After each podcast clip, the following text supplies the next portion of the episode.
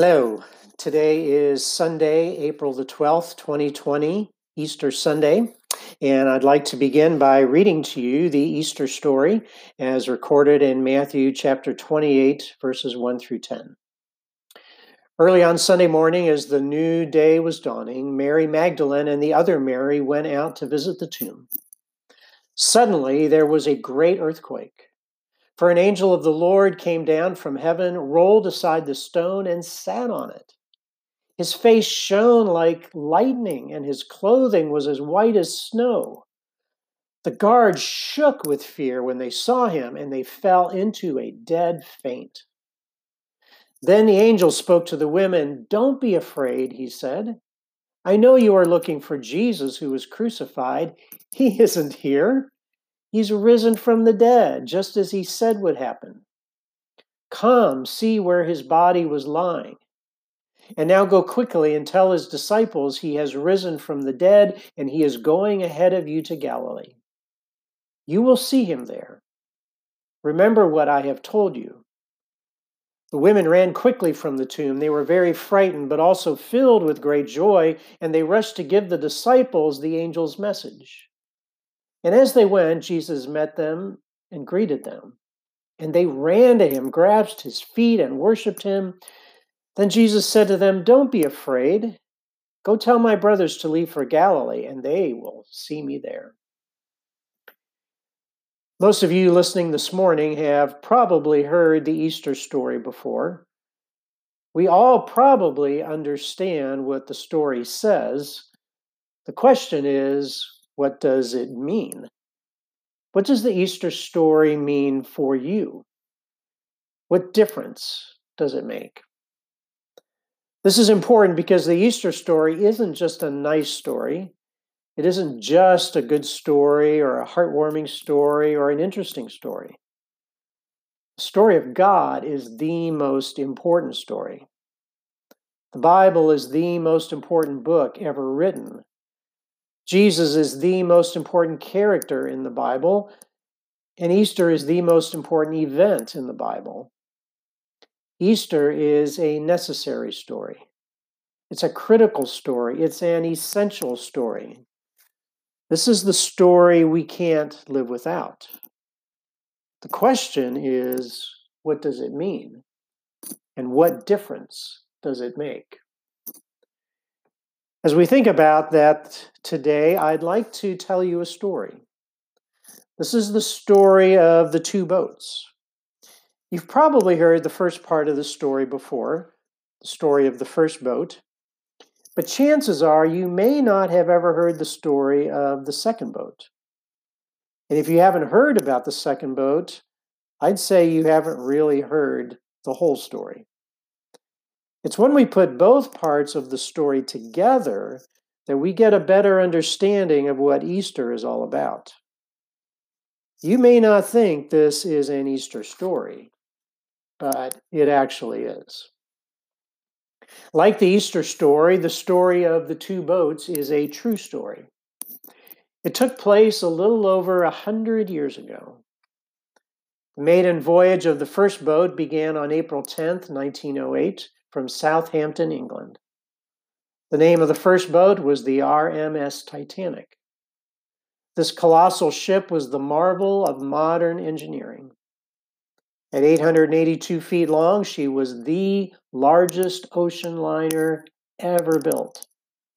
The docks were packed with people who had come to watch this miracle set out to sea. The British press proclaimed that the impossible had been done.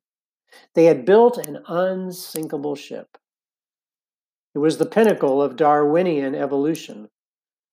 The captain of the ship boasted, even God himself cannot sink the Titanic. I bet the passengers wished he had never said that. Just 48 hours later, everything changed when the Titanic grazed the side of an iceberg. It was so slight that most of the passengers hardly felt it and yet it tore a 300 foot long gash in the side of the boat. That's about as long as a football field. In less than three hours, the unsinkable Titanic sank 400 miles off the coast of Newfoundland, taking 1,500 people down to a watery grave. It was a voyage doomed by pride. The Titanic exuded the class system of the early 20th century. On its luxurious top deck were opulent staterooms reserved for society's elites like the Vanderbilts, the Astors, and the Goulds. Below them were the second class decks for the more moderately well off. In the bottom of the ship were third class decks crammed with poor immigrants and the ship's workers. The White Star Line was so paranoid about keeping the social classes separate that the doors between the decks were locked and chained. As a result, hundreds of passengers were trapped below. Hundreds more died needlessly because the shipbuilders didn't think they needed to provide enough lifeboats for every passenger on board. The Titanic only had 20 lifeboats. Each lifeboat could hold 65 people, so 1,300 people could have been saved off the boat, but only 725 were. Not all the passengers were convinced they needed to get into a lifeboat. Imagine living in a world where people had to be convinced to act differently or they would die. There were about 2,225 passengers and crew on board the ship, and about 1,500 people died. Two thirds perished because the ship wasn't outfitted properly. Imagine living in a world where two thirds of our population dies because we don't have enough supplies to save everyone who needs them. Some researchers believe that the Titanic did not send its first distress signal until 45 minutes after it had hit the iceberg. It raises the question could more people have been saved if the ship's leaders had responded sooner? Whenever tragedy strikes a society, there's usually a moment of shock or denial where we don't want to believe this is actually happening to us. If we waste time, if we respond to the crisis too slowly, it can cost people their lives. When news of the tragedy reached England, frantic relatives rushed to the Liverpool offices of the White Star Line to discover if their loved ones had survived or not. Outside the office was a single wooden board on it were listed two columns of names. At the top of one was the word saved. At the top of the other was the word lost. No one was listed by status or wealth. The Astors, the Vanderbilts, and the Goulds were listed among immigrants, waiters, and maids. The temperature of those northern Atlantic Ocean waters was about 28 degrees, Sudden immersion into freezing waters typically causes death within minutes, either from cardiac arrest or hypothermia. Even sitting in the lifeboats would have been unbearably cold. So, have you ever wondered how the people in the lifeboats were saved? They didn't just float their way to New York City, that would have taken way too long. The story of their rescue is the story of the second boat, the RMS Carpathia. The Carpathia sailed out of New York City on April 11th, one day after the Titanic had left England. About 10 minutes after midnight on April 15th, the wireless operator on the Carpathia received a distress signal from the Titanic, stating that they had struck ice and were in need of assistance. He woke the ship's captain from his sleep, who immediately ordered that the ship be turned around. The Carpathia was 67 miles away, and it took them three and a half hours to get there. They radioed a message to the Titanic saying they were coming as quickly as possible and would be there within four hours. At 2:45 a.m., they reached the edge of the ice field. For the next hour or so, they had to dodge icebergs as they continued through the water. After knowing that the Titanic was sinking because it had hit an iceberg, I wonder what it was like for the captain of the Carpathia to intentionally sail through a field of icebergs. The Carpathia arrived at the distress position at 4 a.m., about an hour and a half after the Titanic had gone under. For the next four and a half hours, the crew of the Carpathia rescued the 725 passengers from their lifeboats. Survivors were given blankets and coffee and escorted into the dining room. They continued to scour the sea for other survivors until 9 a.m. They decided to turn back and take the survivors to New York. Slowed by storms, they finally pulled into the New York harbor on April 18th. The captain of the Carpathia, Captain Rostron, was awarded the Congressional Medal of Honor by President William Howard Taft. All of the crew members were awarded bronze medals, and all of the officers were awarded silver medals. Three years later, on July 17, 1918, the Carpathia was torpedoed by the Germans during World War I and it sank into the ocean. The message of Easter is that our world is like the Titanic. We have hit an iceberg and we are sinking. We are going under and we cannot save ourselves. We have received a fatal blow, and none of us has the power to save our world. Like some of the people on the Titanic, some today are in denial. They don't think our ship is sinking. They think we are going to be okay. They are pretending everything is fine, but it's not. The message of Easter is that individually we are all like the Titanic. We have each suffered irreparable harm to our lives. We have not been able to avoid the icebergs in our world. We have each suffered a fatal blow and we are all going under. Some of us don't want to admit we can't save ourselves.